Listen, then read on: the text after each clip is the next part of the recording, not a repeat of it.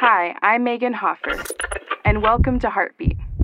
Did you know there are many styles of coffins with built in drawers that allow a family to place things like jewelry, sports memorabilia, or photos of loved ones? Some of these things may make the loved ones of the deceased feel better.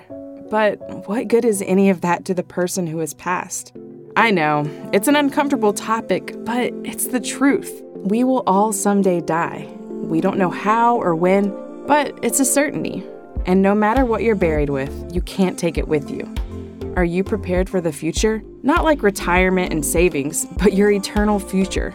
If you've accepted Christ as your Savior, He has paid your debt. And as Paul says in 2 Corinthians 5, verse 8, to be absent from the body is to be present with the Lord. If you're unsure of where you're headed when your time comes, there is no better time than now to do something about it.